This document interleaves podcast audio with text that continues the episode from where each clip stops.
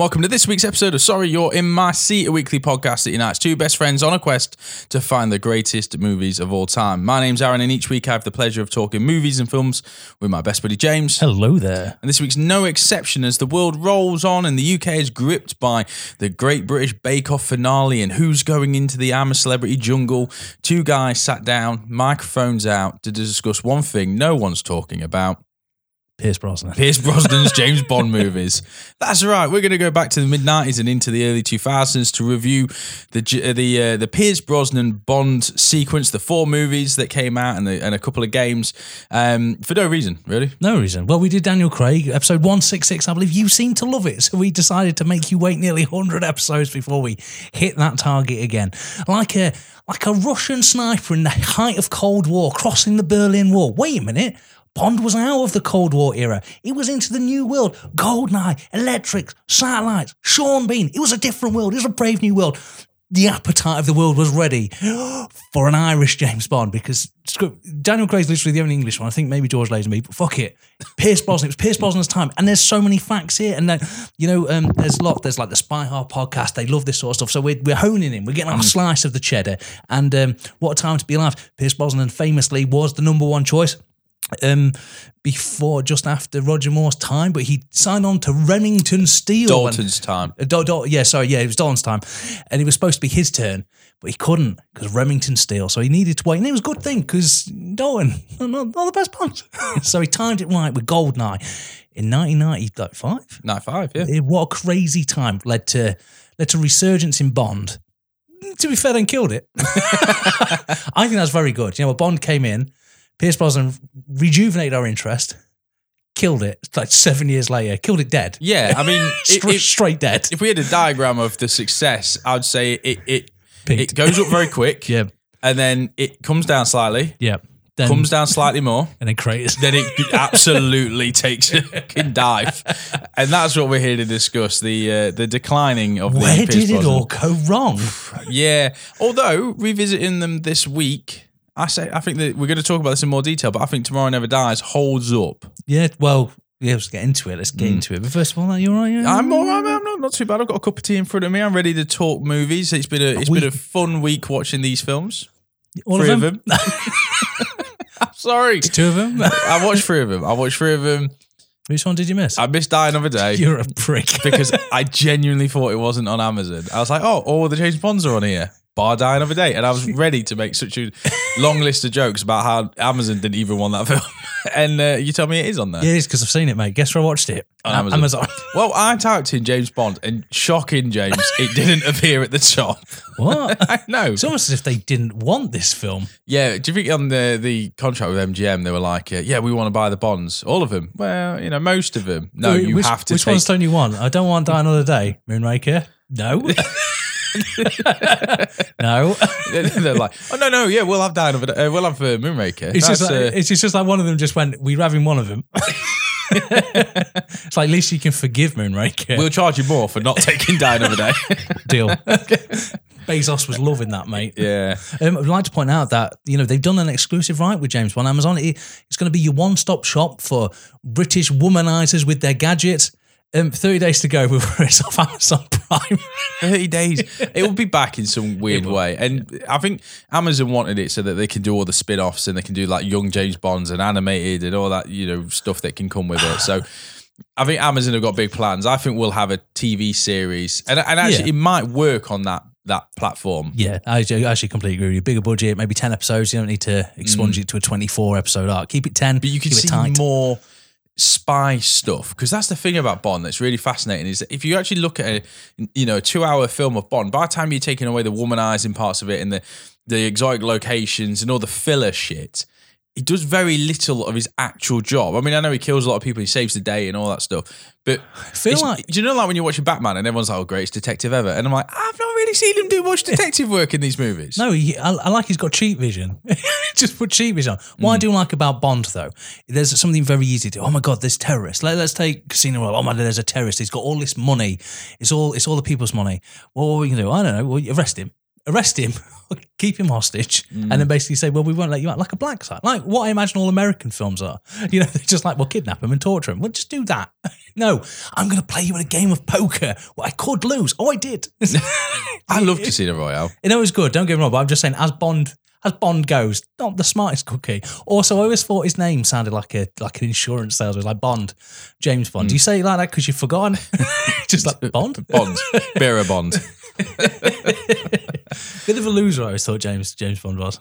I imagine he got picked on in school. I, I was just like, I'm going to be a spy. I wasn't the generation that that grew up idolizing him, wanting to be him, or needing more Bonds. My parents definitely were. I remember being a young kid when Pierce Brosnan was cast, and there were like Empire magazine, and there was a couple of TV spots that were showing footage of the new Bond movie. Even then, in the mid '90s, you know, now we've got the when Craig was coming in as the um the new Bond. There's all the big like, who's it going to be? And the uh, newspapers had like a poll, and the bookies were all involved.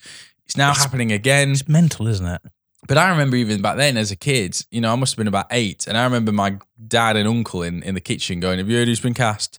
And then the footage kind of, they leaked a bit of the footage of, you know, the tank scene where he's Yeah. riding around. And it was like, You've not seen this bomb before. And it was this big, and I remember He's like, yeah, because it's his first time. Mm. yeah, you haven't seen him. yeah, but I, I, you know, I grew. They are my ones, I guess, the Pierce Brosnan ones. They're the ones that introduced me to Bond, and then I went back. Fondly remember the Roger Moore ones, although I'm dare I daren't go back because I probably shouldn't. The problem is when we get past this era, this is 90s. I mean, Timothy Dons, they're all right. Actually, I made a joke, but there are two of them and I quite like them, but one of them is very much hammier than one of them. It's because one of them was written for Roger Moore. When you get to about Octopussy, mate, it's when the it's when you realise, mm, I mean, Hmm. James Bond, I'm fairly certain, I could be wrong, I'm going to say this, I'm fairly certain he, he wears some questionable ethnic choice. He might, he's a spy. That'll, that'll be the excuse. And then the womanizing, and then just the fact that nowadays he's not a hero, I don't think. But it's a good point. So Pierce Brosnan is bang smack in the middle of a different type. We've just had the hammy Roger Moore. We've had the I like Dalton, not the best of films, but I liked Dalton. Yeah, And then the Daniel Craig, the uh, let's be honest, the superior.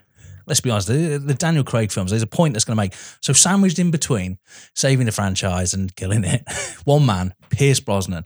But so we talked to her Facebook and we mm. asked our fans, what did you think of Pierce Brosnan's Bond series? So Emma, she's talking about Goldeneye being peak Bond for me, and I think that's fair to say that that film. We all kind of loved when we watched it. We thought it was brilliant. It was epic. It was different, but at the same time, it was the Bond we loved.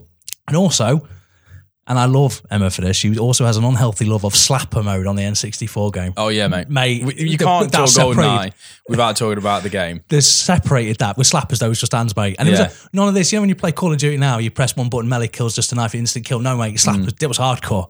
You played that with your mates at 3 a.m. with a bottle of Dr. Pepper shoved up your. You were you were ready, mate. You, were- you were you were strung out, reaching that sugar high. Jonathan Davies said he's the third best after Craig and Dalton. And he says, obviously, GoldenEye is top, but he's got fond memories of tomorrow. Um, Chad says that he's been watching Bond films before, but it- this was his Bond. And you remember, nice, this was a lot of people's Bond. Uh, Dave said he's probably the worst. We're in a wide spectrum here. He does blame the films and not necessarily Brosnan. this is where it gets a bit difficult because Danny's quite clearly taking a piss. He says he's the best. The face of the best game in the N64, agreed. Okay. However, when you look at it now, why do we like that game so much? It's was- not that good It now. was it was the it was the playability. yes. You know, it was the, it was the, you look at games like now, like Call of Duty, and how people are like, you know, running and gunning and, and reloading and hiding behind walls, and you know, and GoldenEye was had that. We've also a kind of a couple of puzzles in there as well. Yeah. That even if you hadn't seen the film, Fake doors, mate. I love, Yeah. I love the fake door. Yeah, it's different like texture to the rest of them. certain characters that you're not supposed to kill because in the in the film you don't kill them. So Valentine's one. That was that really pissed me off. So there's a mission where you're in uh, the graveyard of communist figures in the game, and when you come back to Natalia, she's been basically arrested, and I started shooting the people. Oh, fucking week it took me to realize that you're not supposed to shoot those people. My dad had to. I was like crying to me dad. I was like, Dad, I can't meet his level. He's like, Don't shoot him. I was like, Again, don't shoot them, loser. It's like the jungle level, mate. When uh, when you pick up them landmines because you There's know a- when you get to that rope bridge, You just know, need to throw them. You're seeing a Molotovs coming at you. I saw someone, mate, used them before. I was like, idiot. Idiot. She's gonna get you. Put them all over that bridge and You let just everyone put 'em all over the bridge. And then uh, I was I used to play it with a big head mode on as well, Obviously. just because I thought Why not? Alan Cummings Boris looked better with a big head.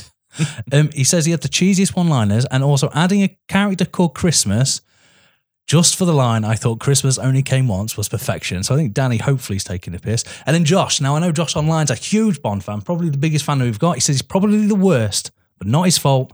But it's the overuse of CGI and his crap storylines. And do you know what? I'll give you that. Two out of four of them storylines are fucking that last one, mate. You need a Rubik's Cube to understand what's going on. It's fucking bullshit. Yeah. I blame Madonna. Yeah, I'd agree with that. Everyone blames Madonna. Despite the fact she's not really in it for that long, bless her, but she still gets tiled the worst uh, Bond girl. It's not really her fault because you know she doesn't really do anything, but it's Madonna, so screw it. So me, mate, love Pierce Brosnan. Pierce Brosnan was a really good chap. I thought he was the right kind of charming, the right kind of suave. What's really weird is in in the space of what seven years, he ages so quickly. Mm. Like he starts off, he's got the long fluffy hair, mate. You know that we've come to love. And he's a bit salt and pepper by the end, Yeah, isn't he? and then, then towards the end, he's just like, "No, I'm done." The stress of this fucking film. And to be fair, he also did the Thomas Crown affair during this period. So when he famously was not allowed to wear another tuxedo. yes, so he's like, I did my God. research Yeah, uh, he couldn't wear. Well, he couldn't wear the black tuxedo, could he? So because it would have been with this film. yeah, there was a film of Pierce Brosnan that I was a big fan of growing up, and it's one of the movies that used to appear on, um, you know, late night television. Please tell me it's with Patrick Stewart, the Runaway Train one.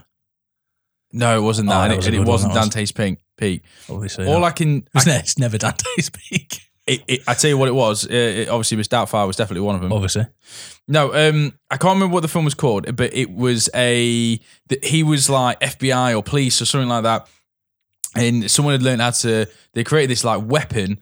Oh, he's a bomb disposal expert because they created this weapon that looked like water. It was clear, and people would drink it, and then they would blow up. what the fuck? And Pierce Brosnan, yeah, you and- made that up. No, no, no. Is that- it- is it- this is a released Bond film as well. yeah, it was early nineties, ninety two, I believe. And um, I shit you not, Brosnan's backstory is that he had a young kid and a swimming pool, and the kid drowned in the swimming pool. So he's got got this. So, he- so he he's got- naturally hates water He hates water, yeah. And the, the the arc is he had to overcome the water by. to, to break the water. but technically, it was a bomb anyway. Fucking weird film. I love it. There's just fucking sunning outside, and then all of a sudden the rain comes, and he rips his shirt off. He screams into the heavens. No! Uh, the film's called Live Wire. And I, I watched that movie so many times growing up. That's who. That's my introduction to Pierce Brosnan. I think my Pierce Brosnan might have been might have been Goldeneye, and then Mrs. Doubtfire. Miss Doubtfire is Miss the Doubtfire big one, is the isn't one. it?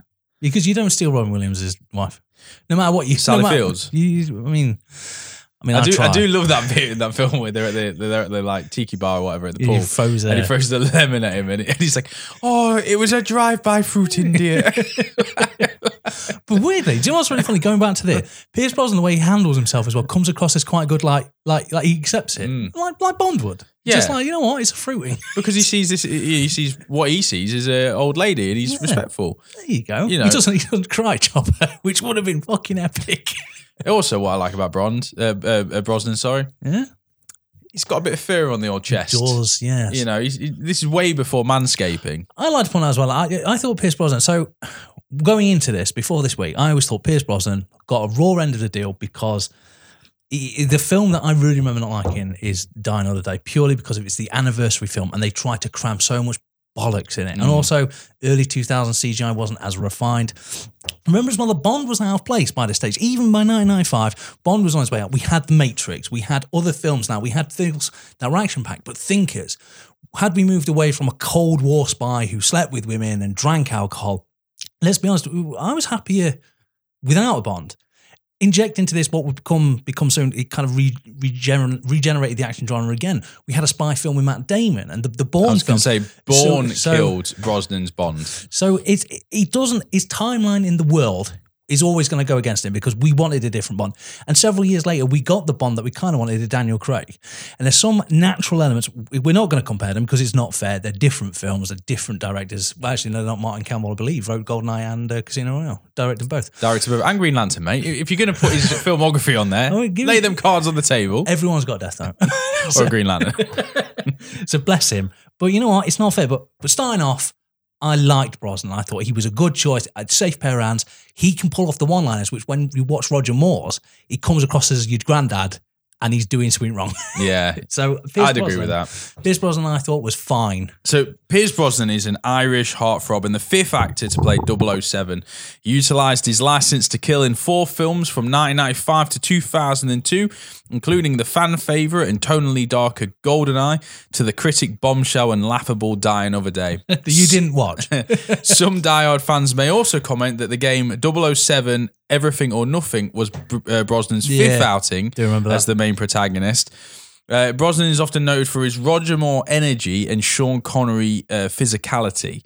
Cheek and charisma meets the tough ladies man. One film critic wrote Brosnan is like a Butlins entertainer, impersonating Bond and trying his best. oh, that's harsh. His run of films are bafflingly magnetic, like cavemen staring at the sun. My God, this is No, I fucking- put that line Oh, in. no, that's me. That's that's an Aaron original. Man, you're pretty brutal. No, but I- if he no, heard no, but this, that's he's gonna true. fucking. He's gonna be up there with the director of the Duke, the Duke Medal, who's gonna be crying in his bed. I so I stand by that. Bafflingly magnetic because they are. We still go back to. We watch it. We put not die another day, but the other ones we do. And I imagine cavemen back in the day used to stare at the sun, going, "That's beautiful, but it's killing my eyes." I was literally gonna say, do you, do, when you watch Bond, do you, can you see? Can you feel your sense leaving? I'm going a bit blind. Yeah. Now, to be fair, any Bond that came out in the 90s was going to run into specific troubles. That weird time when film budgets exploded, fights, and choreography, and car chases exploded. In fact, explosions got more explosionarier. And whilst My explosions got explosions. and whilst ideas of futuristic technology nowadays just look silly, and that's the thing, isn't it? Big fucking TVs and I, Yeah. and AI and all this shit, trying to predict what future tech. Now, when you go back and revisit them, it's it's it's often quite cringy. Um, visual effects start to creep more and more into film. Some very good and some very very bad. In fact, this is the first James Bond to use CGI. Also, cigarettes were becoming disassociated with heroes. No longer John McClane, uh, you know, puffing away on the old nicotine hero. Uh, so no more smoking, Mr. Bond, and that comes from Martin Campbell as well. Who's a big anti-smoker. Oh, good for him. And Also moving away from the uh, Aston Martin to the BMW. Yes, that was, that, caused a lot of up. It did, didn't it? A lot of people were very angry about this. You see, this is one of these things. Just just to pause. What is a well written uh, thesis, mate. I've still got more, but I'll, I know yeah, you are, I'll but pause. just a little pause here is there are certain films that people get incredibly angry about, and they, it's because they love them. It's part of their childhood growing up. They, they respect the, the process. They Mm. love it so much. Weirdly, Mortal Kombat, you know, th- to me, it's just like, no, I like the campiness of that film because it captured the campiness of the original games. You know, there was no storyline, that type of thing. And, you know, Hellraiser, everyone's got these things. I don't get it with Bond and like cars and his gadgets. It's it's like a religion. And uh, like all things, I'm not going to have a go at the fandom. Good for you, you care that much. But I remember the outroar, the fucking bayonets that came out when it was like, it's a BMW, not an Aston Martin. Maybe calm down. Yeah. Because the best Bond, here we go, Bond fans. The best Bond, the best Bond car was Lamborghini. Kiss my ass. Is, is, that, me, is that is that because is Aston Martin a British make? yeah, probably. And BMW it's iconic. European. It's when you think about it, you think about the Aston Martin. Yeah, I mean, it shows how times changed, though, doesn't it? Because then when Daniel Craig came out, it's like they, they got rid of his uh, martini for uh, Heineken, and everyone was like, "What? What? What? What? What?" Oh my god, it's almost like this character growth. no. um, picking up the tuxedo. Oh, so no, the nineties also played uh, well into the video game market. Thank you, N sixty four and GoldenEye. It made me buy an N64. The game Goldeneye made me want an N64. It was a, f- it was great because it was great to play on your own. It was also great with four friends. Yeah. Um, it was also MGM wanting to get into merchandising, product placement, and advertising within the movies. really? That don't come across at all. When they made this big deal about this BMW that it gets driven to an airfield. Picking up the tuxedo from Timothy Dalton, Pierce Brosnan was the studio's top pick, even waiting for him to finish other commitments before reigniting the franchise. In fact, Brosnan was approached to play uh, Bond in The Living Daylights, Yeah. which would become Dalton's last. What a kick in the teeth! It's like we're looking for someone else. Oh, he didn't want to do it. Do, do you want to? Do you want to do one more? Do you want more? Goldeneye was the first Bond not to be based on a Fleming story and was written for Dalton. But when the studio uh, read it and saw how it was darker, they wanted to save it for Brosnan and the uh, the the reimagining of the franchise. This, however, wouldn't only last for Goldeneye, as each sequel in the series became more cartoonish and less, uh, and sorry, and the character less human and more figure of pop culture, like Rambo meets Captain Scarlet. Not to mention the absurdity of action, moving away from the brutal realism to ice skating, invisible cars, and Madonna cameos. You haven't even seen that film, so shut up. No, I have seen it. Yeah, I used to have it on DVD. It was a, it was the fourth DVD I ever bought, James. Oh my god, I'm so who hurt you? Had What was fir- the first? Negotiator. Oh, fair play. Yeah. Yeah, it's good. Second one was Three Kings. Fair Sean- play. I love that film. Although the director doesn't talk to any of those three actors now. And what really pissed me off was called Three Kings with his four main characters, isn't it? One dies, doesn't he? Don't get Oh, out I don't there. remember that. Don't, Right, don't no, I get. Don't I think Jamie Kennedy don't get it out. Fair enough. If one of them was going to die, I'm glad it was him.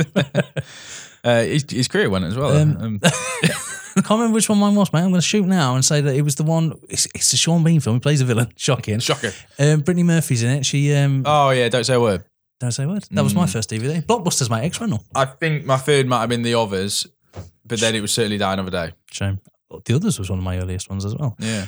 Very proud of the fact Dino they could fuck right off. Uh, remember, kids, Brosnan said no to Tim Burton when he was offered the role of Batman, as he said, "No one will take me seriously after this." Wow, Die Another Day. Uh, don't worry, it wasn't all bad. Halle Berry went on to do Catwoman, I mean, she also won an Oscar for fucker. and now, and now look at it. Brosnan's in Black Adam. How has this happened? What a ride! Um, Brosnan was paid well for each of the films, starting at four million, then eight, then twelve, and then laughing his way to the bank with sixteen million for Die Another Day. Fucking done everyone then. He also received a car for every film he participated in. Each time he grabbed his PP7, he got a new vehicle. PP7, or isn't it Walther PPK?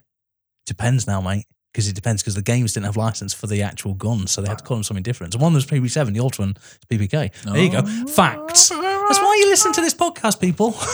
Uh, in the running for a fifth uh, uh, film Brosnan was signed up to do, or was at least interested in, his asking price became too much. yeah, that's that's why they didn't make it. No, no, there was a script written, it was all ready to go.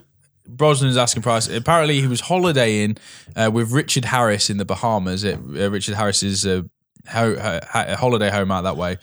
Brosnan took a call which simply said, uh, "We're going to go in different directions." He said, "Thank you very much" and goodbye. Hung up the phone, and that was it. Yeah, fair play. That was it. That was the end of his Bond's career whilst out in the Bahamas. Departing from the franchise some 20 years ago, Brosnan has never regretted his time in the role, saying it was a gift and gave him a pri- privileged life. Like all franchises, Bond needed to once again evolve more than ever after the post Jason Bourne era moving into the early 2000s. Bond needed to reanimate, like Paul McGann becoming Christopher Eccleston. Ooh. Take that, Doctor Who fans. I like that. Paul, Uh, Ma- Paul don't, McGann. don't want to be dick though. Paul McGann technically regenerated into John Hurt, the War Doctor, and John Hurt is the one who regenerated into Chris Rockstar. I didn't want to be that guy, mate, but you know that literally there'll be fans screaming. Hold on. The Paul McGann one's the film, right? yes, yes, but, you, but you don't see him die. He dies in a short that they brought out just before Day of the Doctor or Time of the Doctor. Oh, fuck off. I'm not counting that. You know, but he generates into John Hurt, who's the Doctor during the Time War. And then at the end, he after he commits the genocide, and then he regenerates into Christopher Eccleston. And then, then that's why you see him in the first episode of Rose, looking at himself in the mirror and going, "Oh, could have been worse." You know, looking at his eyes, implying that he's only just regenerated. There you go, boom, logic. Still watching Doctor Who, yeah. Yeah, I did complete Tennant. Completed it, mate. I'm on to my favourites now. I did Matt Smith and Peter Capaldi are my favourites. It was weird, wasn't it? So let's go to 95. Let's go to uh, Goldeneye. Jumping from dams, tank chases, Bond back with a bang from start to finish. Dalton wanted to return. Gibson was lined up. Paul McGann, that's right. Two quotes of Paul McGann in this episode was lined up. If Brosnan said no, that's weird, isn't it? You had It is all these people from.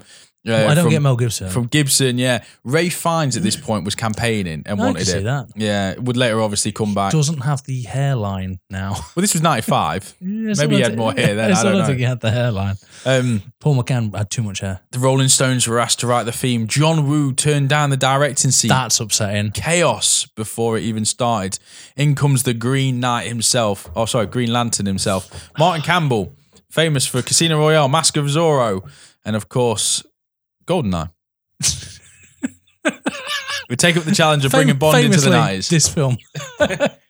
Wait, it was in 1986 that Bond and fellow friend Alec Trevelyan, who's all Agent 006, mate, infiltrate an illicit Soviet chemical weapons factory and plant explosive charges.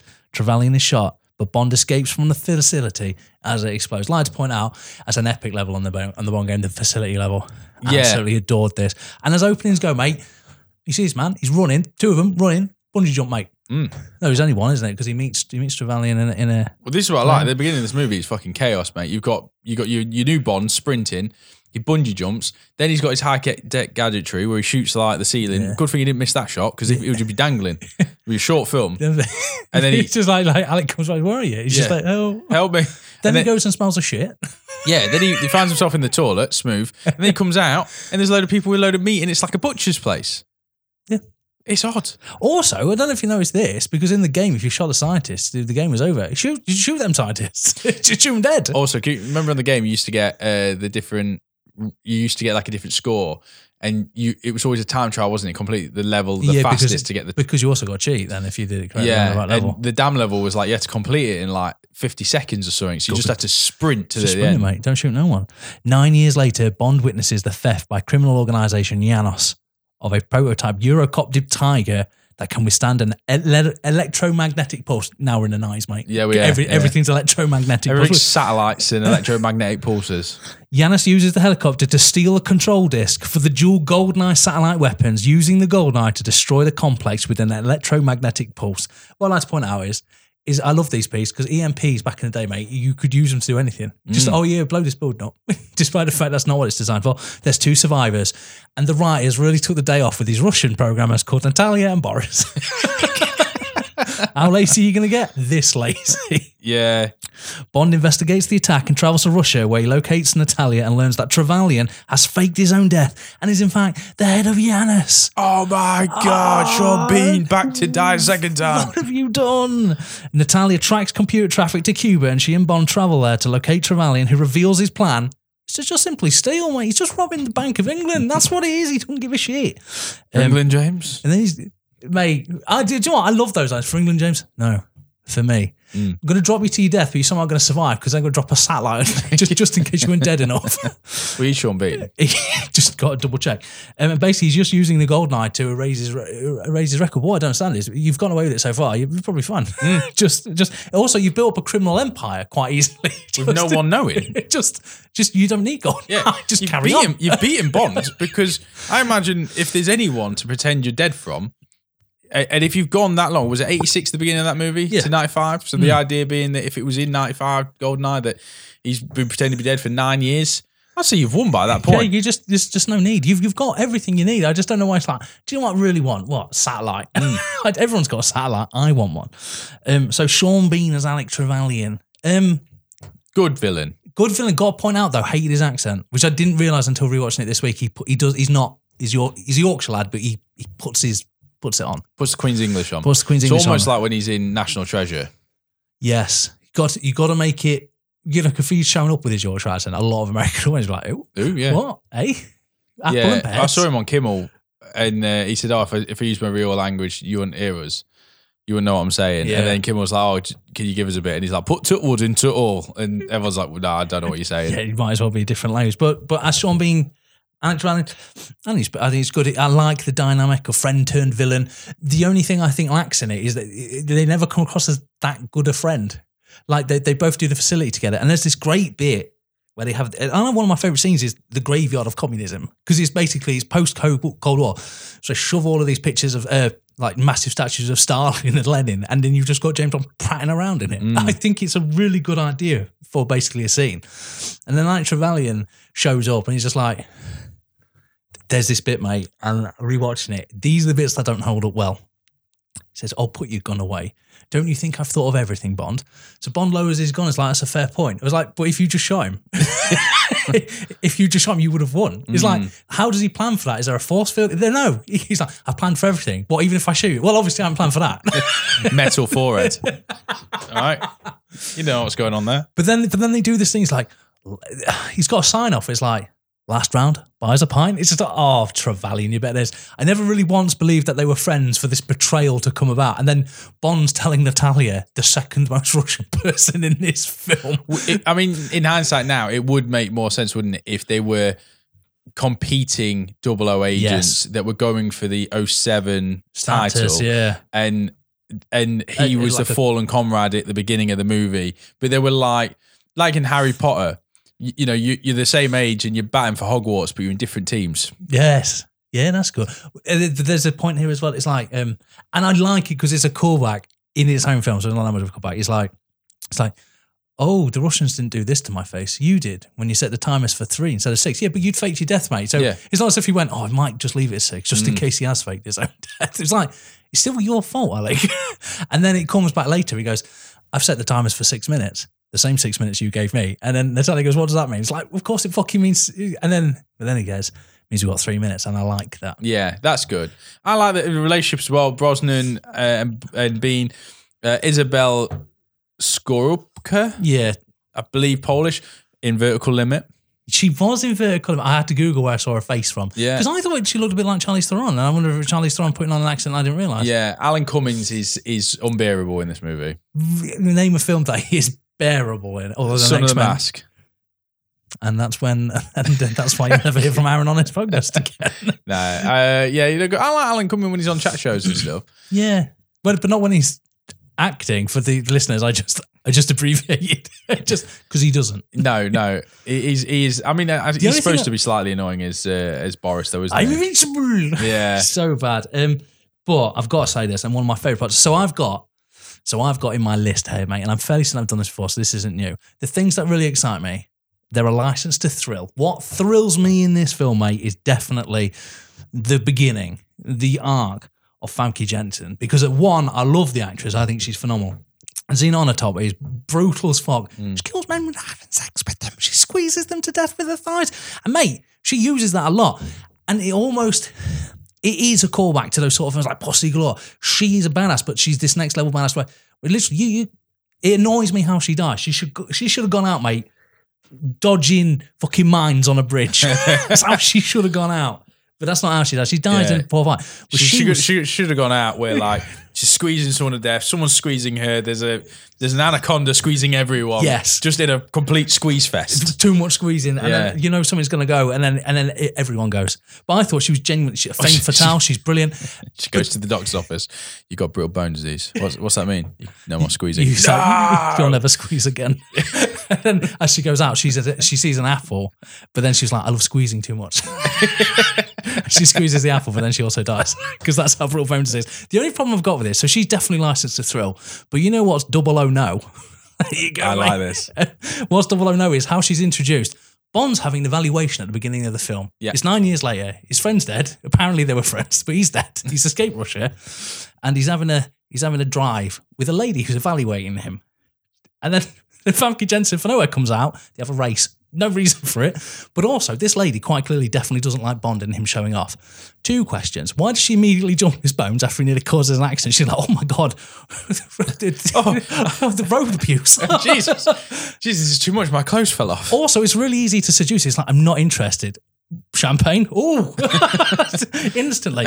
But, but also, sorry. It's just Bond's got like a suitcase of things. Champagne? No. Uh, cute dog? No. Roses? No. Fucking one of these has got to do it. One of these has got to work. But then also the second one is um, why?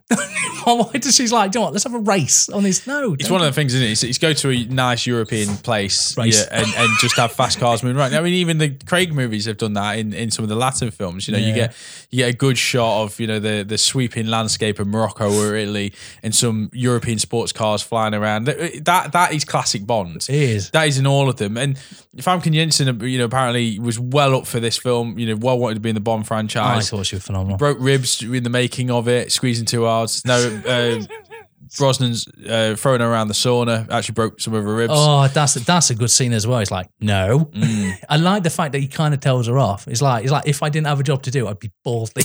But he's like, I've got a job to do. And she is deadly. I mean, the scene where she goes in and slays like the whole lab of scientists at the Yeah. Goldeneye place. Like she's she's villainous. You can't, you know. she, she looks. She's also the right side of psychotic. And uh, but my second question, mate, and it, it does revert back to this this young lady who's there to evaluate Bond. What's she evaluating? He's driving a car. Just is he had to redo to join MI6? You have to redo your, your cycling proficiency and your road test Yeah, like every year.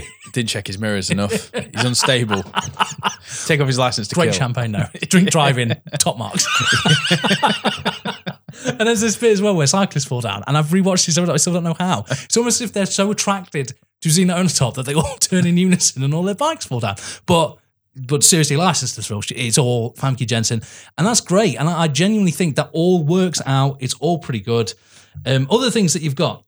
Um, and you, we, knew we were going to bring up, mate. He's passed recently, but he's back in the hearts. Robbie Coltrane as what turns into a Valentine. I like the character. He needs an off. He needs a villain who's kind of good. So he's an ex KGB agent. A Bond shot in the leg, and I do like this. Is something I didn't pick up as a kid. He shot him in the leg because he didn't want to kill him. He respects him, and they they're kind of like mortal enemies turned almost friends. But fucking Minnie Driver singing a song who's strangling at who's strangling a cat. Karina, take Ike. I fucking love that bit, mate. Because I never realised it was Minnie Driver. Um, Coltrane as well. Some of his scenes in Tomorrow Never Dies are scenes from Goldeneye that they didn't use. Oh, are they? Yeah, the, the dialogue fits, so they just moved it over. Ah, fair enough. Yeah, apparently it was all. There was a lot. Of, we're going to get on to Tomorrow Never Dies in a minute, but apparently it was a production nightmare with scripts being rewritten on the day, and then the, in the post they used a lot of. Is that one? Oh, does he appear in Tomorrow? Never Dies? I know he appears in. Oh, is it Not was Enough. not, no? Yeah, sorry, it was, Not not Enough. enough. That, sorry that they used. Yeah, his, his uh, outcuts for. So there was a massive problem. Oh, and that cyclist as well that fell off the cliff is uh, Martin Campbell, the director. Really? Mm. You should have fallen harder. Green Lantern. You know why? You know what you did. You know what you did. Um, the car chase, the BMW Z3, massive people wanted it. However, can pinpoint this exact moment where this killed the Bond franchise for me because this car doesn't appear in the the legendary car chase or the, the chase that happens in the film. He is Bond drives it from point A to point B, gets out of it, gives it to the American. The car's involved. The car chase is actually a massive tank chase through Russia, which I, I think holds up. Mm. I think it's fine. So going back to what my uncle and my dad were saying, Hmm. I remember them being excited because Bond had been recast. We're getting a new Bond movie. Like my dad is the guy that um, when a certain magazine brought out all the Bond movies, like one a month, He got know, he, he got them all. So we had all the Bond movies lined up. Um, but yeah, it was the, coming out. I remember them two coming out of the cinema. I was too young to go watch the film because this is a 15 as well. What was it? Oh, sorry, it's cinema, Yeah. so I didn't realize. um, they, they were like, oh, that's unrealistic, that tank scene. The fact that it skids around, the speed it goes through, the walls it breaks through. I was like, yeah, it is a bomb movie, you know, it's, it's not going to be accurate. It's not, it's not born. I think they were more subtle with their with their product placement as well. The BMW doesn't do anything, but you see it's quite predominant, but it doesn't do anything. But it's also the Pfizer, the what is it, Pfizer? Or Peroni. Uh, yeah. When the tank dies through, you don't realize everyone gets showered in Peroni and they're not that annoyed. One of them opens up, was like, Perrier water. Perrier is like, Yeah. refreshing. Just- yeah. One of them, it just hits an old lady, and then, then when the camera goes back, she's really young again. she's like, thank you, Perrier water. But every Bond must have his gadgets. In this, though, quite scaled back, which I do quite like. And that's what I liked about the, the Daniel Craig is the gadgets are scaled back. We've got a grappling belt that can only hold one because fuck you, Natalia. Yeah. Don't yeah. need you.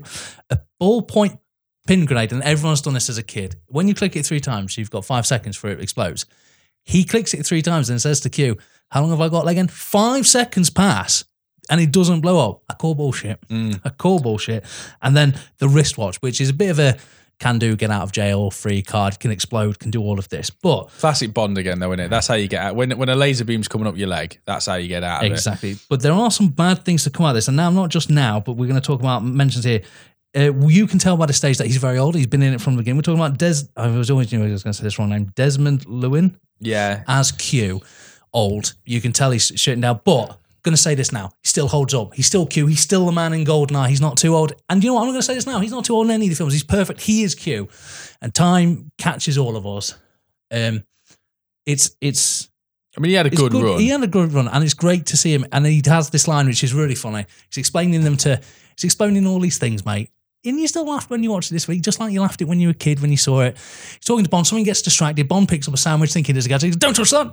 That's my lunch." yeah. Best line.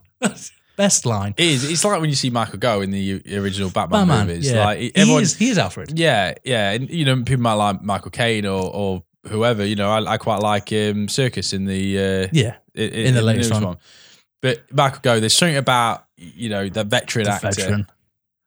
Um, and then this is going to change your mind, mate. And this is weird because there's a theory going around that 007 is James Bond is the name of 007. So the stories are actually all the same. They're not because when they remade Spectre, they disproved that theory. So they're not. Every Bond is genuinely on his timeline. Judi Dench Mm. as M. And she's the only thing that stuck around from this into the next Bond as well. Great to see the, the Dentionator, mate. the Dentionator.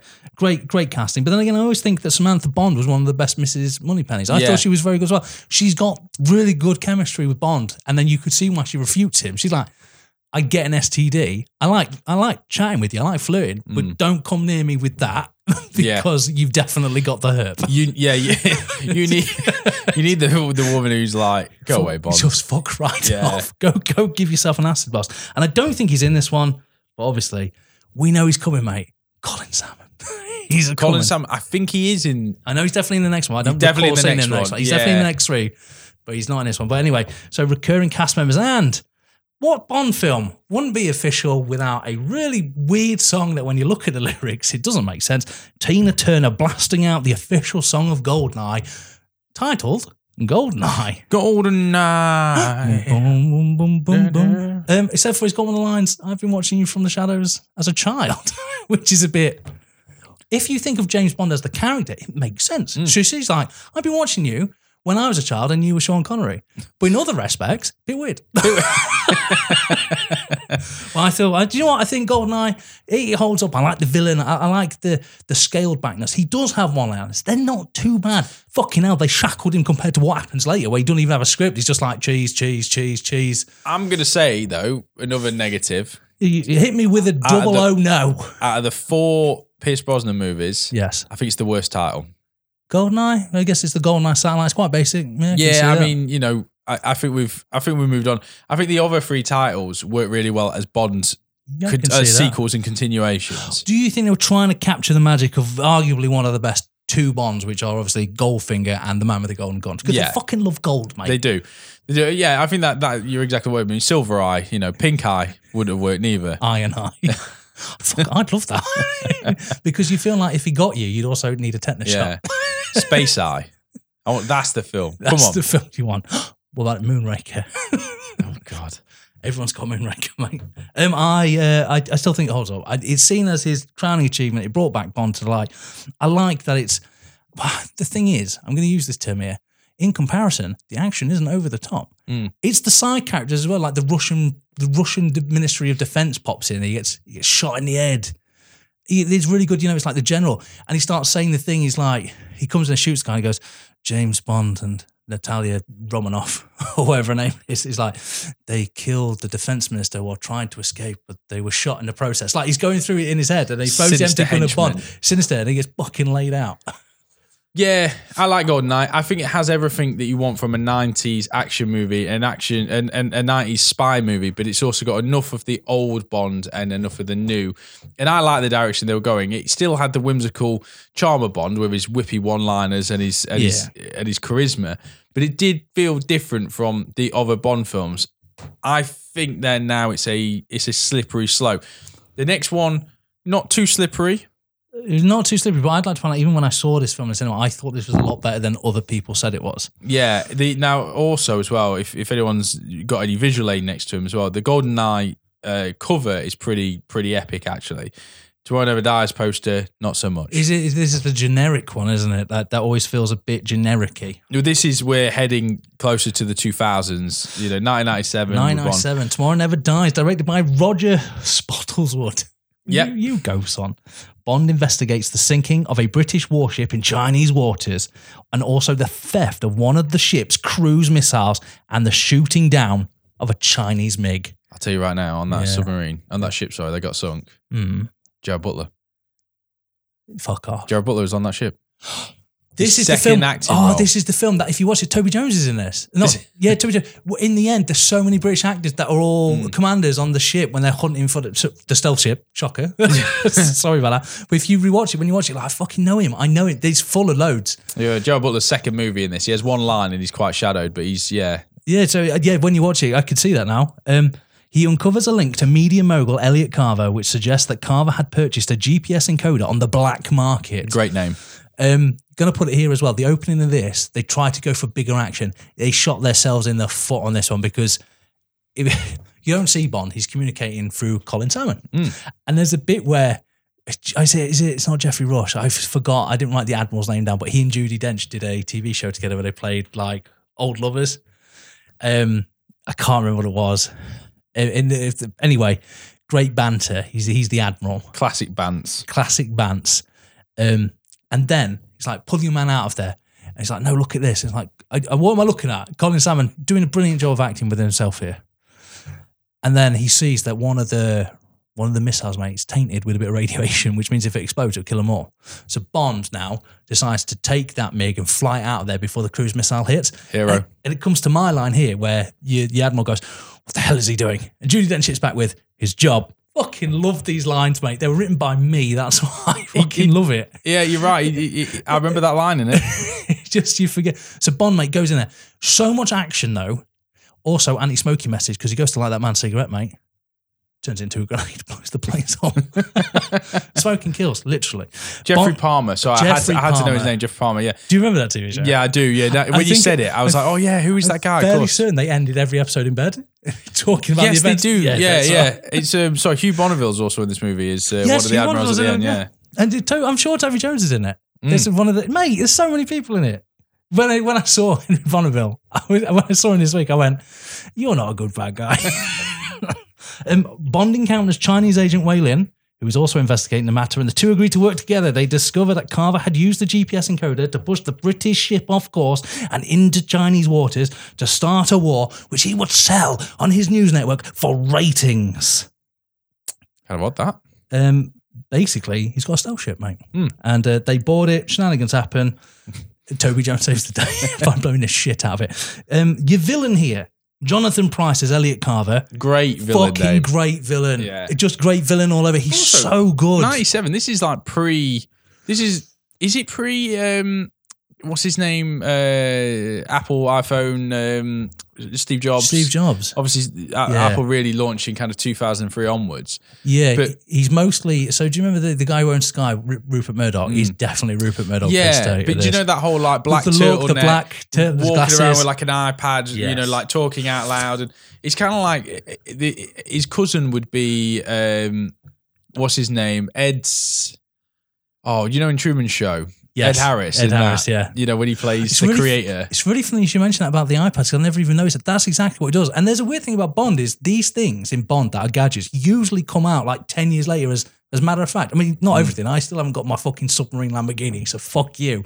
But spoilers, the remote control car, self-driving cars is kind of a thing that we do have now. And you're right, Elliot Carver going around with his little hammer. I'm going to say Elliot Carver. Fuck me, what a great villain! Thought he was a great villain then. Think he's a great villain now. Genuinely, I think best villain in these four films. Calling it now. I I think I agree. Yeah, yeah. I, I think he's brilliant. What lets him down, though, in my opinion, is uh, Götz Otto, who plays Richard Stanford. It's not his fault, but it's because I don't find the name Stanford in, intimidating. And then throughout, he's just called, please deal with this, Mr. Stamper. yeah, he's he's a he's a he's a He's blonde, mate. He's the poor man Gary Busey from Lethal Weapon. You know, he's Mr. Joshua two uh, point two oh. Yeah, so he's, he's, he's not quite got it. But as henchmen go, he's supposed to be a physical threat. Right, yeah, yeah. And I think he, he, he pulls off. outpower Bond. And Maybe shut the fuck up a bit more. there is there is a it's painful watching him though. Like the amount of times he could just kill Bond, Yeah. and just doesn't. Just no. And even I right at the end, he's like, "We're gonna die together." It's like just kill Bond and then die. Just- at least then you know the job's done. Yeah. Oh, oh, we've got me. Tra- I, there's something shit about having your, tr- your your foot trapped in something. That's how you die. Just like, oh, don't turn the rocket on. The- uh, I feel bad as well. No, I don't. But uh, Jonathan Pryce and Teri Fatch uh, came out saying they were really upset with this movie because it was nothing like what they signed up to do. Oh. So this is the rewriting and Oh, the changing, right. and, and when they turn up to set, they're like, no, no, this is happening. I think Teri Thatcher in particular, or Hatcher, I know she hates it. honestly. yeah, because I don't think she was going to die as quickly as she does because she's only really in the first half of the movie. she was the biggest name to sell you as a Bond woman. yeah, It was Ter- I like to put Teri Hatch though. Yes, she was fantastic in this. Again, I like. I like- I think she had good chemistry with. And you can see why she might betray Elliot for James Bond. In, Yeah. in this so far, there's only been James Bond and his sex. Um, isn't really an issue. Don't get me wrong. The start of Goldeneye, when he's like, "I'm here to evaluate you," champagne, knickers off. Mm. you can kind of understand Natalia. In the Goldeneye, what really pissed me off is that I didn't really think. No, maybe Natalia would. You know, she saved his life. Like, you know, no, let's go this hacker base. So it's different and we'd never seen before. In this, Teri Hatcher is now he's investigating. They used to have information. There's that line, pumping for information. You mm. decide how much pumping's needed. And you're just like, oh, em, you little sexual innuendo. Go on, Dench. But you can understand why they'd have a bit of a bang. but Teri Hatcher does go out too early. But I, I love Elliot Carver. Uh, I do like the way he's like, I think it's time for my wife to see, See- the doctor. Uh, Next scene. Sinister Bond line. yes. But also, I love, I love this. Going to sound really stupid now. Orange him up a bit, mate. Make him president of the United States. It's a documentary. it's it's it writes itself. It's fucking. It's so the man makes fake news. It's weird that a film is more relevant now than it was what like the thirty years ago it was fucking made. It's weird. Yeah, it, it's got a good ending as well. I reckon. I think, I like the whole stealth ship thing. yeah, it's different. Yeah, and the big uh, spinning drill bit that's on there. Oh, there's a there is a good line at the beginning when I actually like the beginning of this. That's not is when it's the ship and the the Chinese aircraft having a go at each other. I think that's really good, and it's the one bit I'll give Herr Stamper. He's narrating it, so the, the the the ship gets hit by the missile, and then you hear Herr Stamper going, and now they're wondering why it hasn't exploded yet. And I was like, and then it cuts to them and they're going, why hasn't it exploded? yet?" Just thanks, Herr Stamper, and that's what he's there for. I tomorrow never dies though. I genuinely think genuinely is better the the more it goes on. I loved it then. I, I I'm gonna say now, mate. I think it might be better than Goldeneye. Mm. Come at me, bro. Oh, but I do have other things to talk I, about. I did enjoy it. I yeah. To be fair, I enjoyed watching it this week. I enjoyed Tomorrow Never Dies more than Goldeneye. Yeah. I just remember. So I was just looking as well. The uh, Doctor Kaufman, who's the the doctor who kills um, spoiler Paris Carver, Yes. and then when Bond gets his hand on him, and then his last line is like, it, it was just business," and Bond's like, "So's this." It's like. If you're in that situation, I wouldn't be going. It's just business. I'd be like, "It want me." Do you want one of my favorite things is though? He's about to get tortured. He gets a phone call. It's like, we can't get in the car. He's like, I'm really sorry to do this. It's like, you are torturing him. Why are you apologizing? Yeah. Also, I still don't really understand it. It's not explained to me why they need to get in the car. if they kill him, it's gone. But, and I'm going to tell you this now, I love her. I talk about her all the time how much I love her. Michelle Yeoh was way in. Fucking annoyed they ended up together because their their relationship should have been strictly platonic because she's Yeah. his equal went into the went into the Chinese market. She's strong, powerful. She's his equal. She's better. When it comes up later in another film, when we talk about um, Halle Berry, I thought she was better. Wai Lin, mate, all the way. Fucking love Wai Lin. I thought she was better character. I love the. I love the the Q like espionages that she's got in her place. Like she's got the Q figures, but they're all with the traditional like it's a it's a flame flowing dragon. It is. It, it shoots out flames. I like that. No Q in this film. Is that? No, I don't think there is. Oh. Oh, there might be. No, sorry, there is. I think there might be. I do apologize. Um, the car in this one, the BMW 750iL, impressive weaponry and tech, beats all the. I love this bit. Beats all the bad guys nearly single handedly. It's almost, it's, almost as if, it's almost as if Bond didn't needn't be there. But also, the big thing about this is it's controlled by a mobile phone. And then, for no reason, Bond decides to throw his car at a rental place because fuck them and their livelihoods. what an ass! It's just like, just like, and he does it with such a smug look on his face, just like drives it off. See you later. Mm. Goodbye. And of course, the official song by Sheryl Crow. Tomorrow Never Dies. Not much ambiguity in these song titles. They're all named after it. However, I do like Tomorrow Never Dies. I think it's great. Second only to obviously Tina Turner. You're not going to beat the Terminator, mate. I think they got the song title in until Quantum of Solace. That's hard to get that in their song. Yeah. That's Jack, true, Jack. White and Alicia Keys, I think that year. Oh, Casino, Casino Royale was They'll Know My Name. It wasn't Casino Royale. That was, that, good yeah, that was Cornell, yeah. Yeah, Quantum of Solace. Fuck me. Anyway, yeah, Tomorrow Never Dies, mate. Great villain, great aesthetic, great change of location, great rhetoric as well. I love the idea of this this this guy who's just like, just like, oh, I'll make my own news. Yeah, it's it's it's, a, it's back to better writing, isn't it? When your villain is not just, and I say not just uh, because there's a lot of movies that are good at this, but He doesn't want to radiate anything. Yeah, that, it's, it's that just, might come up. It's a Russia. It's someone wants World War Three. Why? Because they're unhinged. Do You Yeah. know, it- it's much better than that. And it's or it's like we can't use the Germans anymore, so it's just every villain is Russia, which is again in Yeah. modern day they're quite ahead of its time. But Um, yeah, so I, you know what, I really, I, I think Tomorrow Never Dies, controversial. Mm. But for me, I'm going to say better than. And I, I, two out of two so far, mate. Stand back from that ledge because it's about to get down. 1999, the world is not enough. It should have been. You should have stopped. It, do you know what? I I really didn't want to watch this film Why? because So to me, I'll always. So I. This is an argument I had with. Not an argument. I had a conversation with Esther. I said, "Is it better to be bad and memorable or bad and forgettable?" because that's it. It's forgettable. and it's bad. and And, I remember forgettable. watching it when it came out and being bored. And then I remember trying to, I, I was trying to think of it. And the only thing I could remember of the film before putting it on this week was a fight at the docks with a helicopter Yep. and like a rotisserie saw Yep. and thinking, I, actually, I kind of want to watch the film to know how we get to that bit. Of disappointingly. Yes. and I remember at that exact moment, uh, Emily goes, "Oh, I, um, I, I need to. I, Life's too short. no, she said, I need to hoover. Do you mind? I went, no, no, go for it. And so she hoovered in the room for about five minutes. And I must admit, when she finished, I, I kind of missed that hoover because it was a little bit distracting from the movie. I, I really struggle with it. I thought it was. I rewatched it this week, and uh, I wanted to like it. I wanted to be the dark horse. I wanted to be the one where I went, James, I was too young to understand it. I've Yeah. rewatched it this week, and actually, it's got a really good storyline. Do you know what? It really upsets me, mate. Why? Because Robert Cole, uh, Robert Carlyle finally got a decent shot at an A-listing film. Carlyle's not a bad villain. I love the idea. Again, classic Bond idea that he's he's dying. He's got a bullet in his head that's slowly moving towards his.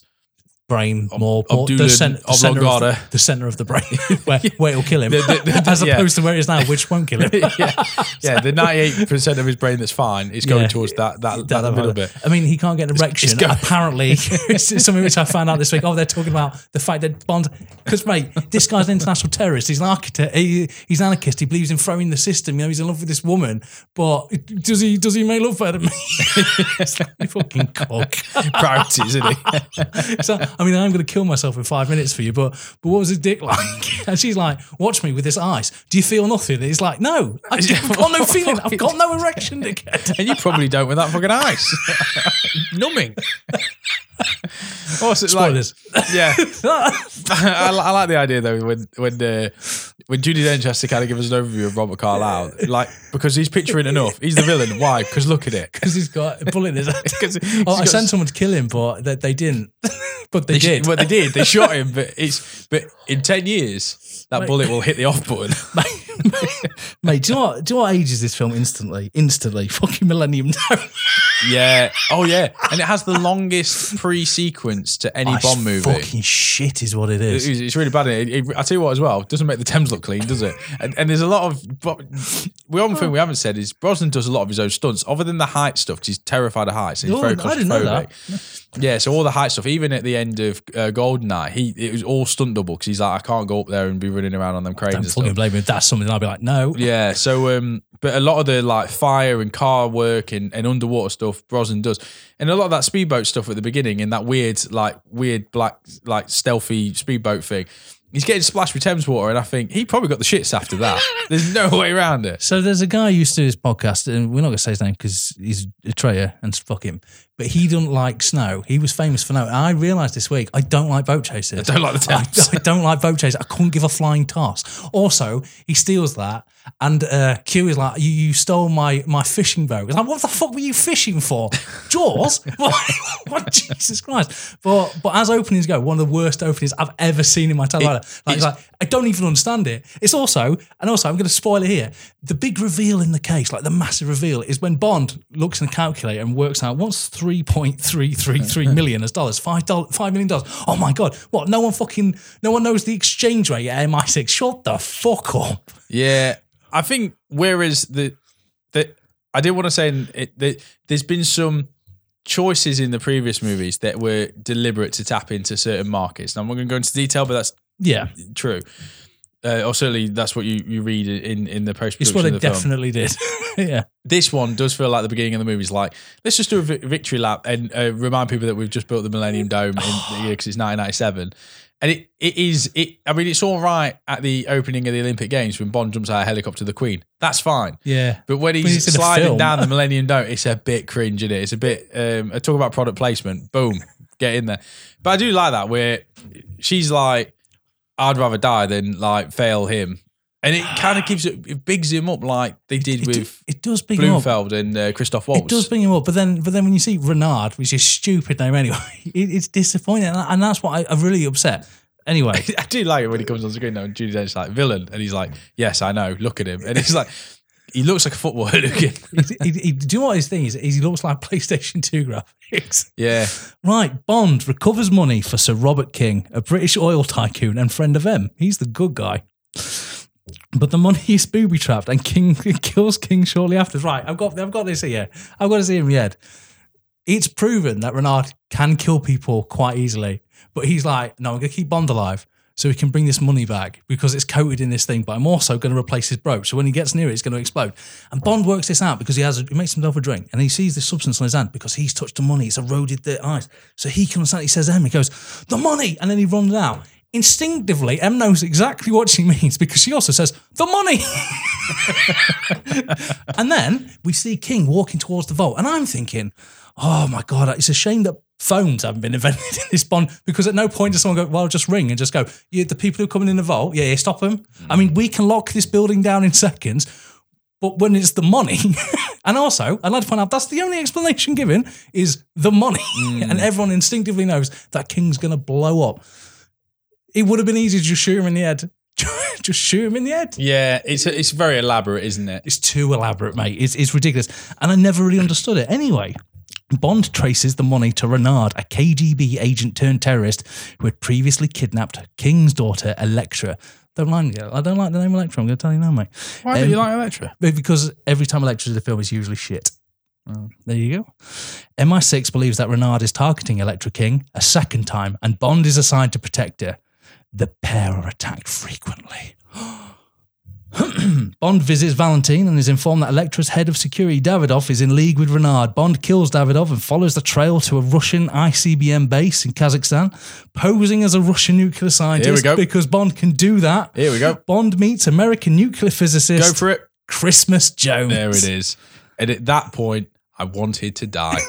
So I, I, I was willing to stick through it. I'd like all the jumping out of windows with like a bit of rope around his waist belt and all that kind of stuff. I was willing. I, was, I saw past it. Yeah, I remembered when I started it. Spoilers. I knew Elektra. I was like, oh yeah, the twist is it's her, isn't it? yeah. They won't redo all that in the coming. next film, though, so don't worry about that. Yeah, it. saw all that coming. It was the moment Denise Richards popped back up. I was like, oh shit.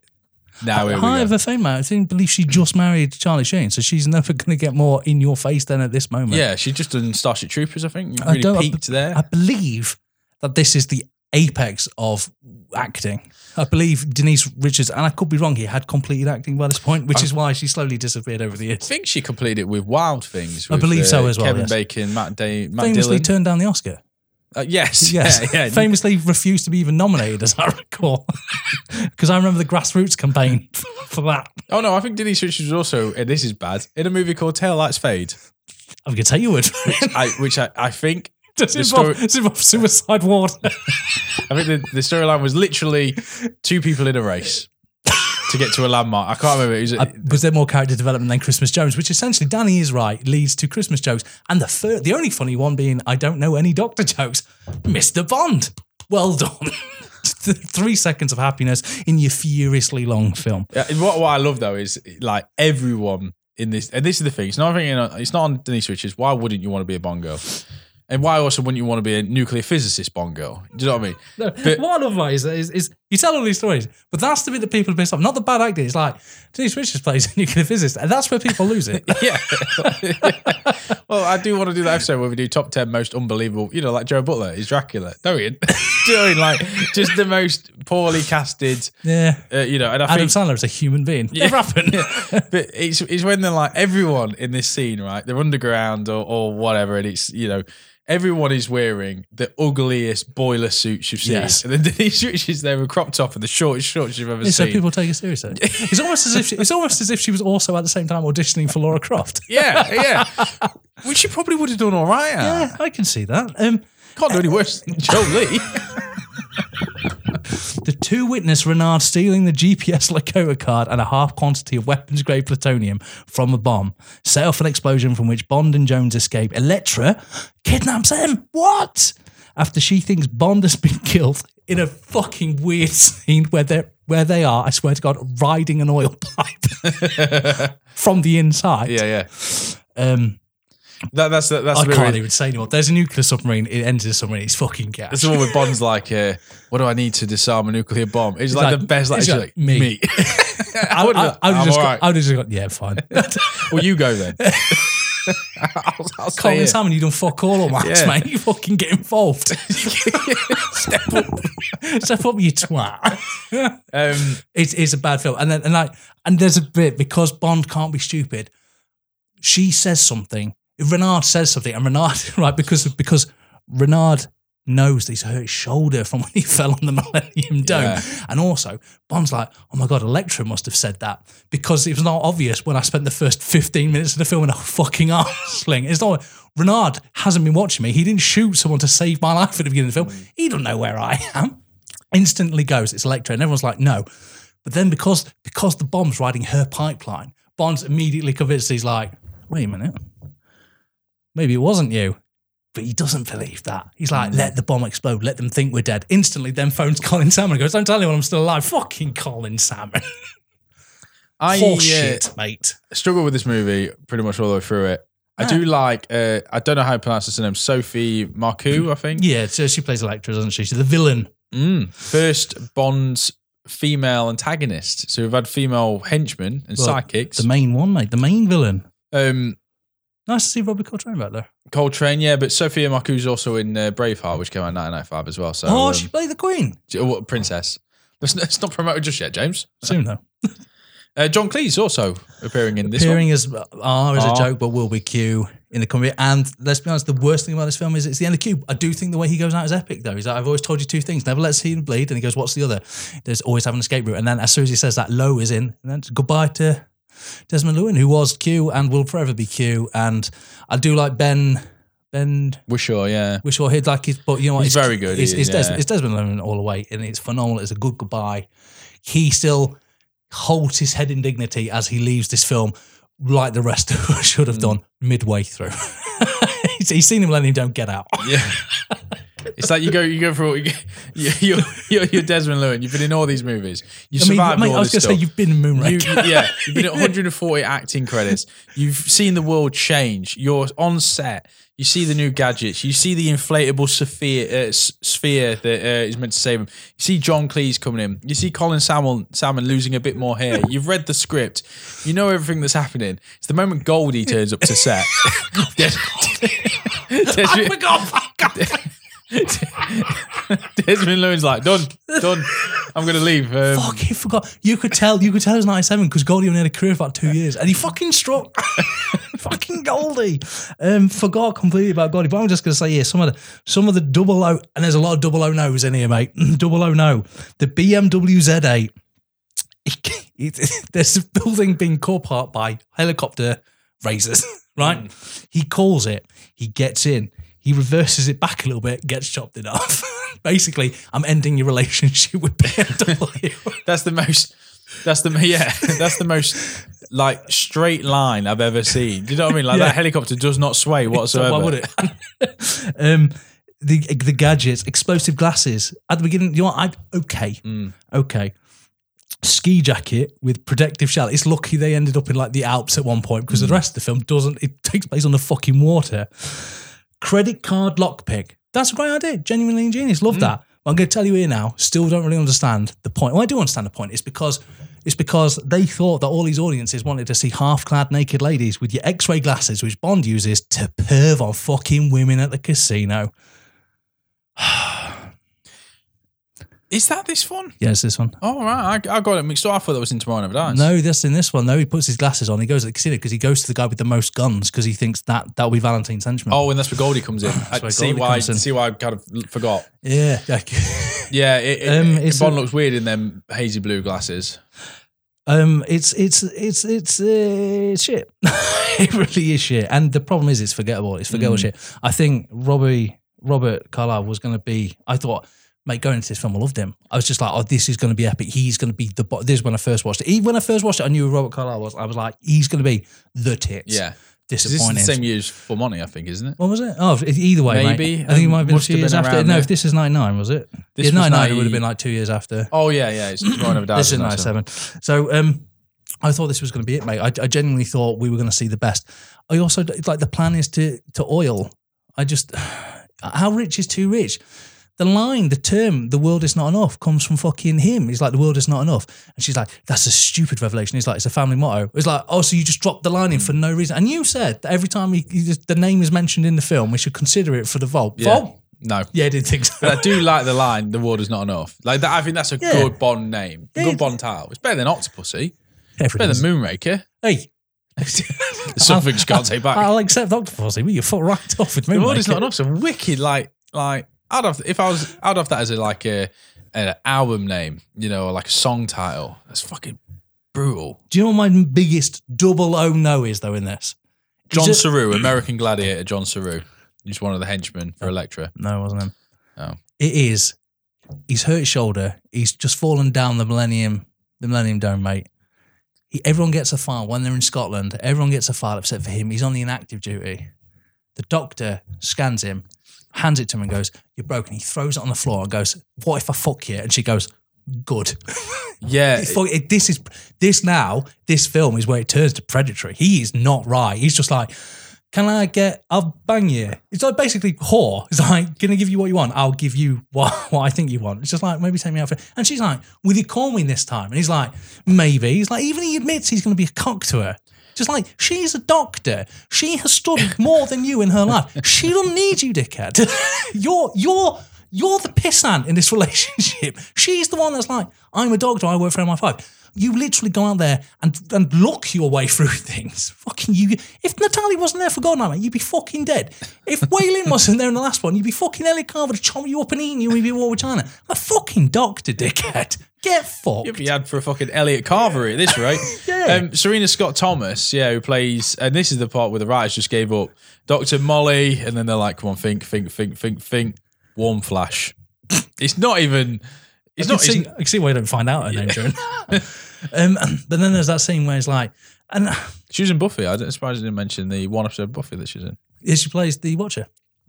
I don't know. I'll take I your word took for a it. shot at that. um, I'll research that for next week and see if I'm right. Um, and it's the bit then when uh, Miss Moneypenny's there, and I still like Miss Money. I think Samantha Bond genuinely is comes out of all of this, and so does M. as Yeah. they do. They come out quite. And they- Colin, Colin Salmon, he knew what he was doing. on the next film, mate. Oh, yeah. Colin Salmon dies. He dies early, but he doesn't die, and I was ashamed. Any- anyway, it happens, mate. It, it he comes in and he goes, "Oh, you've been cleared for duty." She rates you as very good stamina, and there's a knowing look from M and Miss Moneypenny, and they know. And I just thought, what if it came back with he's got a tiny cock? you cleared for duty, tiny cock. Oh dear. the world is not enough. We've got to move on because we've got to do it. Now, I didn't watch it this week. I've already said I didn't think it was on Amazon. I was also mentally not ready for this. Bear in mind, in the last few weeks, I've watched Hellraiser, which I wasn't a fan of back in the day. So, and I still managed to put that on, and uh, and and and found something to it. But I just couldn't bring myself to watch that another day. I genuinely thought it wasn't online. So my memory of this is extremely short. But I will say that. um Shit. knowing that it's got uh, Rosamund Pike in it and Judi Dench and Michael Madsen and John Cleese and Halle Berry, Oscar winner, and Pierce Brosnan. I mean, it must be absolute gold. I haven't revisited it, but you know, returning cast of Samantha Bond, Colin Salmon coming back, gold, right? So the song famously, oh sorry, for the last one, uh, official song was "Tomorrow Never Die." Uh, was um, sorry, was "The World Is Not Enough" by Garbage, and that joke is, oh, it was garbage, wasn't it? Is the longest running joke in uh, Bond history. There you go. so to start off my thesis, if you will, about "Die Another Day," "Die Another Day" was written by Madonna and sung and performed by Madonna, and one of the lyrics is, "I guess I'll just die another day." No, die today because I don't want to hear anymore. Fuck right off. Madonna. She gets blamed for this film, and I'm not really sure why. I don't really think it's her fault. So, Die Another Day, what is so special about this? was the 40th anniversary of Bond. It's all time to come back. Directed by Lee Tamahori. There you go. Bond investigates North Korean Colonel Tan Sun Moon, who is illegally trading African conflict diamonds for weapons. Moon is apparently killed. Apparently, he's apparently killed. He kills in the he dies in the first scene, so he's definitely dead. They wouldn't do that thing that they did in GoldenEye. no. I do like that bit though when he's beating the shit out of the punch bag. It turns out it's And person. there's a person in it. I thought that was actually really good. Um, and Bond is captured and tortured for 14 months, after which he's exchanged for Zhao, Moon's assistant. Despite being suspended on his return, he decides to complete his mission and track down Zoe to a gene therapy. Oh, it's got gene therapy. Mm, that's Don't worry about it. It won't come up again.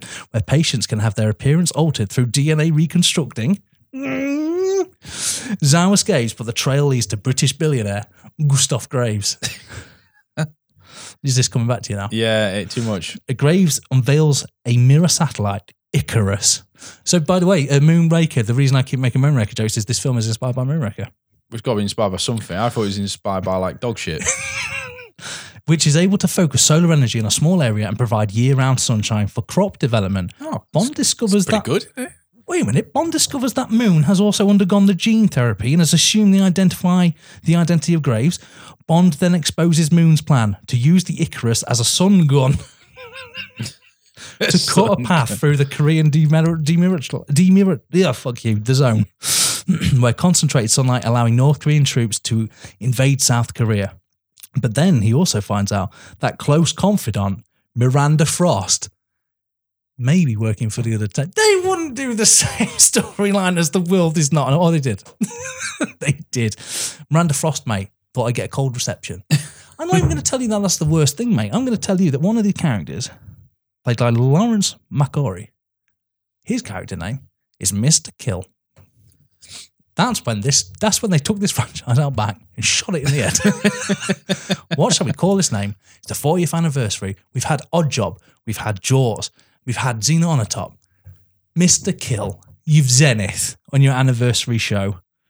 So I was just trying to find because it's on IMDb. This film won six awards. Golden Raspberries. So it won uh, Stinker, the Stinker for Bad Movie, and that Yep. went to Madonna for Worst Actress. That's unfair. Madonna That's, that's a lot worse than Madonna this. won Worst Supporting Actress again at the Razzies. She was also nominated in the same category for Worst Original Song, and Oh, she was I- also give it, I give it that, yeah. She was also nominated for Worst Actress of the Decade. Oh, that's unfair. There's a lot. I'd like to point out that she's not a professional actor, but you know, Rick Yune, who would famously go on and play a much better terrorist in Olympus Has Fallen. He Oh, plays the yeah. yeah. So he's got it in him. But the one that's unforgivable. He's got that terrorist in him. He's he's got fine. terrorist, but the one that's unforgivable, mate, is Rosamund Pike. Yeah. You do- but here's the conversation I was having with Esther. So I get keep telling that she's really good, and she's really good in Gone Baby, Gone Girl. Gone, Yeah. oh Gone Girl. Oh, she uh, is really good in that. Um, Doom. Yeah. Yeah, that's what I'm. That's what I'm going to say. I'm going to say. I'm going to say. I know her from this and Doom and and one film. So technically, I yeah, the odds are not in her favour. She was nominated for a lot of uh, it- after this film. She was nominated for best newcomer for a On- lot of on- like Saturn Awards and on stuff like this that. film. Yeah, yeah. That's ridiculous. Toby Didn't you watch that film? Stephens. Toby Sorry. Stephens is a good actor, but he's Didn't you like her in that film? Didn't she star in that film with um, Peter Dinklage? Am I? Was that Rosalind Pike? no, m- maybe. The one that came out on um, the one that came out on Amazon. w- w- trying- Oh yeah, she was actually good in that. All right, yeah, that's a good point. Yes, but mate, the crowning turd and the 40th anniversary. So I'm going to talk about some things here. Sorry, I apologise. John Cleese is now Q. I don't mind that. John Cleese is a fine addition. He'll never be Desmond Llewelyn, but he, it doesn't matter. He brings his own flair. Mm. Uh, Toby Stephens, the idea of Gustav Graves being an exaggerated version of James Bond, he says that to me. He says that my Gustav Graves is you. I don't know enough about African. This basically because they know that Western audiences don't really know much about the conflicts in Africa. They sprout out bullshit. Like African conflict diamonds aren't a genetic thing. I believe they're in war zones where they're fought over to pay off to kill the other side. So it's not a genetic thing, but they start to. These things are genetically similar to African diamonds, and you're just like, well, I don't think you're talking sense here. But so there's a lot of bullshit. Um, Michael Madsen as Damien Flacco. He's in it. He's in it. Halle Berry as Jinx Johnson.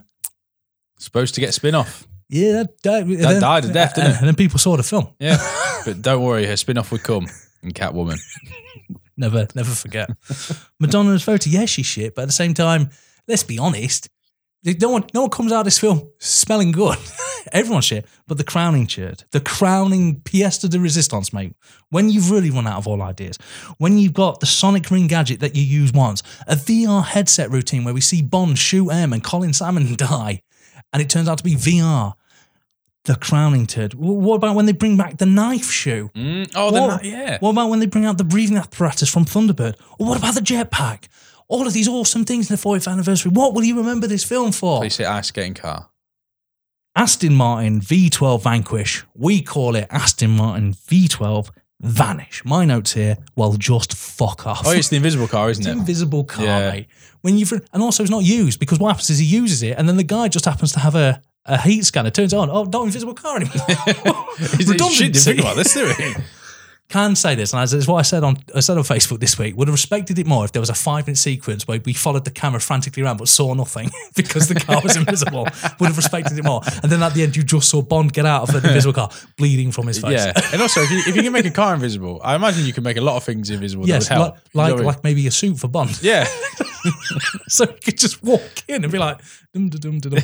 horse shit. This I mean, film is bad. the problem is anyone anyone who downloads this episode knows that by the time we get to this film, it's all about taking the piss because I think Yes. this is universally agreed as being a very terrible movie. Genuinely think this might be the worst Bond of all time. I, I but think it is. But it does bring me back to the question: whereas this film is bad but memorable. The world is not enough is bad but forgettable. Would if you're going to be bad, wouldn't you at least be the one that you take the piss up? Like, I'm not joking. The Madonna song is one of the worst three minutes of my ears. My ears were bleeding. I did listen to it. I was like, die, die. It's so shit. But at the same time, I'll remember it. Mm. Isn't it? If you're going to be a, the worst Bond film, wouldn't you want to be bad and memorable as opposed to bad and forgettable? I think that's a really valid point. I think you're right. I don't know, but it is bad has different scales and different levels, and Mm. this this is way way Is down bad. the line to. Um, This, I won't even mention the CGI where he surfs, where he surfs a fucking like tidal wave in the worst CGI, which is weird because it's worse CGI than the previous film. it's. I think it's also it's that what what hurts it is that if this was an entry level Bond movie and was the way that it was setting the tone for what we're going to see, then okay, fine. Yeah, The fact that it's so far detached from the first two, yeah, That's what really hurts. And I know sequels get bigger, get bolder, more explosionary. I've used that word twice. I made that word twice today. But I know that's the point. Budgets get bigger and bigger and bigger. But it's so far detached from Goldeneye in particular. yeah. It, it's it's bizarre to think that this is seven years and the same filmmakers and the same actors going, yeah, yeah, we've really come a long way since haven't we? Yeah, they used yeah. to be good. yeah, look, now we're fencing with Madonna. well, well, all right then. What about this? What about your villain, Rick Yune? You know, not his film, but he does get onto better stuff. It's like, what characteristics shall he have? We'll have diamonds in his face. Well, what's really funny is I always thought he had diamonds in his face because when he set off the explosive, he was looking at diamonds. But I've rewatched it, mate, and I went into this detail. He's not near the diamonds. He's not even facing them. So why were they in the side of his face? Bullshit. I'm calling bullshit. The song's the song's terrible. It- Yeah. the, the, the opening credits are forgettable. He's not even got a cool name like Diamond Face. No. And uh, do you know what's really bad as well about this opening is you see James Bond getting tortured. And I know this is going to sound really horrible. I kind of want to see that, how James Bond reacts to it. That's one of the best scenes. So in this, you've got Madonna's awful. Oh, is, is it, I read somewhere this is the only song that doesn't have the Bond note because Bond note always.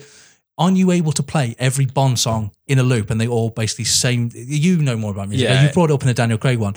This is this is the only song that doesn't follow that yeah, method. It, ends on that minor chord, doesn't it? That just about every Bond does. This doesn't, so it's even the songs out of place. But the uh, but the credits that are playing in the background while it's fucking awful songs playing it. There's the female made of ice and the female made of fire, and they're like guiding him through being, you know, as this awful movie. I, I don't know if I've told you, mate. This, the music awful, but they're kind of like guiding them along and helping them up. But one of my favorite things about Casino Royale, is strip away the poker, the pageantry. James Bond was being tortured by Mads Mikkelsen, and he says, "The whole world's gonna know that you died scratching my scratching balls. my balls. Because Bond, that's ultimate Bond. Mm. He's not showing off for the women. He's not drinking. He's he's basically in a room saying, "Fuck you! I'm not telling you what you need to know." Mm. What would have been cool to see is Bond actually in a situation where he's been tortured brutally. No, we'll just have some fucking techno music while two CGI play two CGI women like just man fondle Pierce Brosnan. And how are we supposed to know time's passed? Oh, he's got a slightly longer beard.